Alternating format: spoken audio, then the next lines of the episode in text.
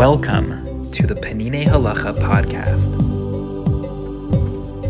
Pesach, Chapter 4, Bedikas Chametz, the search for Chametz.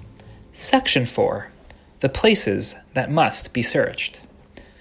Any property owned by a Jew that might contain a kazayit, an olive size, of chametz must be searched. Therefore, the kitchen and the dining room where people eat must be searched, and any room, storage space, or porch where people sometimes bring chametz must also be searched. Clothing closets that are not generally used during the course of a meal need not be searched.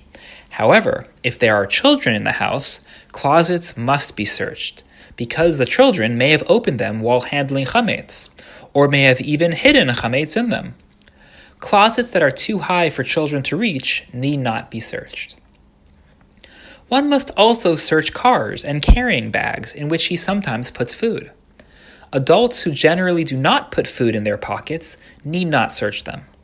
However, the pockets of children must be searched.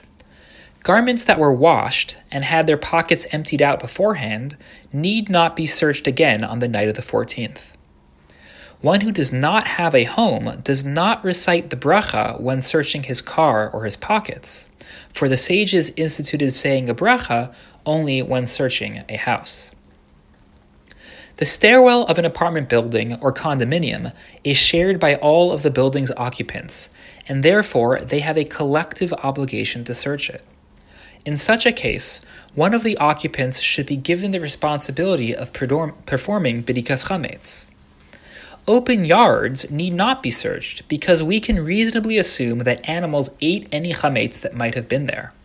However, if there are alcoves in the yard that might contain chametz, they must be searched because animals may not have crawled into them to eat the chametz.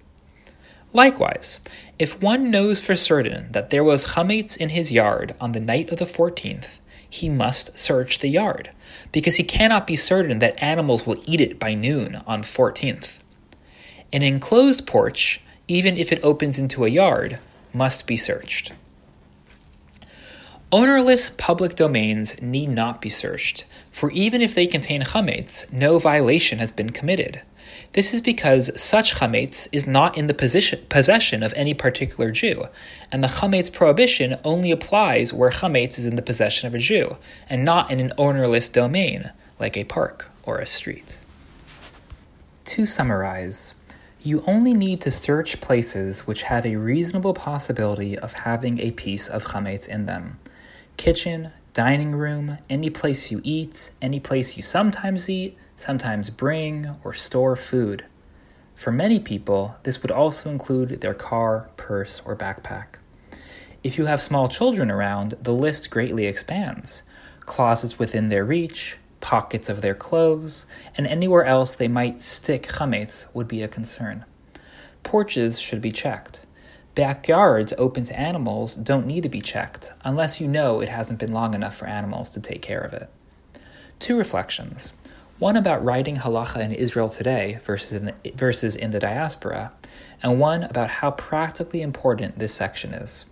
First, the Peninei Halacha is written in and primarily from the perspective of contemporary Israel. A nice example occurred in this section in regard to the shared stairwell of a building, about which he states that the residents have a collective obligation to search it.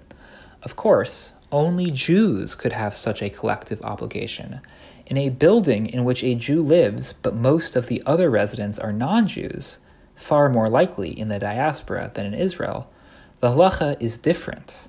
One need not check these areas in such a situation. Second, and this is easy to miss, but so very important, in delineating where you do and don't have to search for chametz, the Peninei Halacha is here laying out where you do and don't have to clean for chametz. The Pesach cleaning process that we do is from our obligation to do a proper search. In the areas exempt from searching, like rooms we don't bring food into, we do not technically have an obligation to clean them. The Jewish people, in their zeal for the mitzvah, are often more strict in their observance. But in terms of the letter of the law, it is not the whole home that requires Pesach cleaning, but only those spaces listed in this section. The Peninei Halacha podcast provides English audio of Peninei Halacha, an exceptional work of halacha by Rav Eliezer Melamed Shlita. The English translation was overseen by Eli Fisher and Koren Publishers. These texts are available for free online, and beautiful printed volumes are available for purchase. The summaries and reflections are from me, Ben Greenfield, rabbi of the Greenpoint Shul in New York City. I occasionally make subtle changes to the original translation, often for clarity, sometimes by mistake.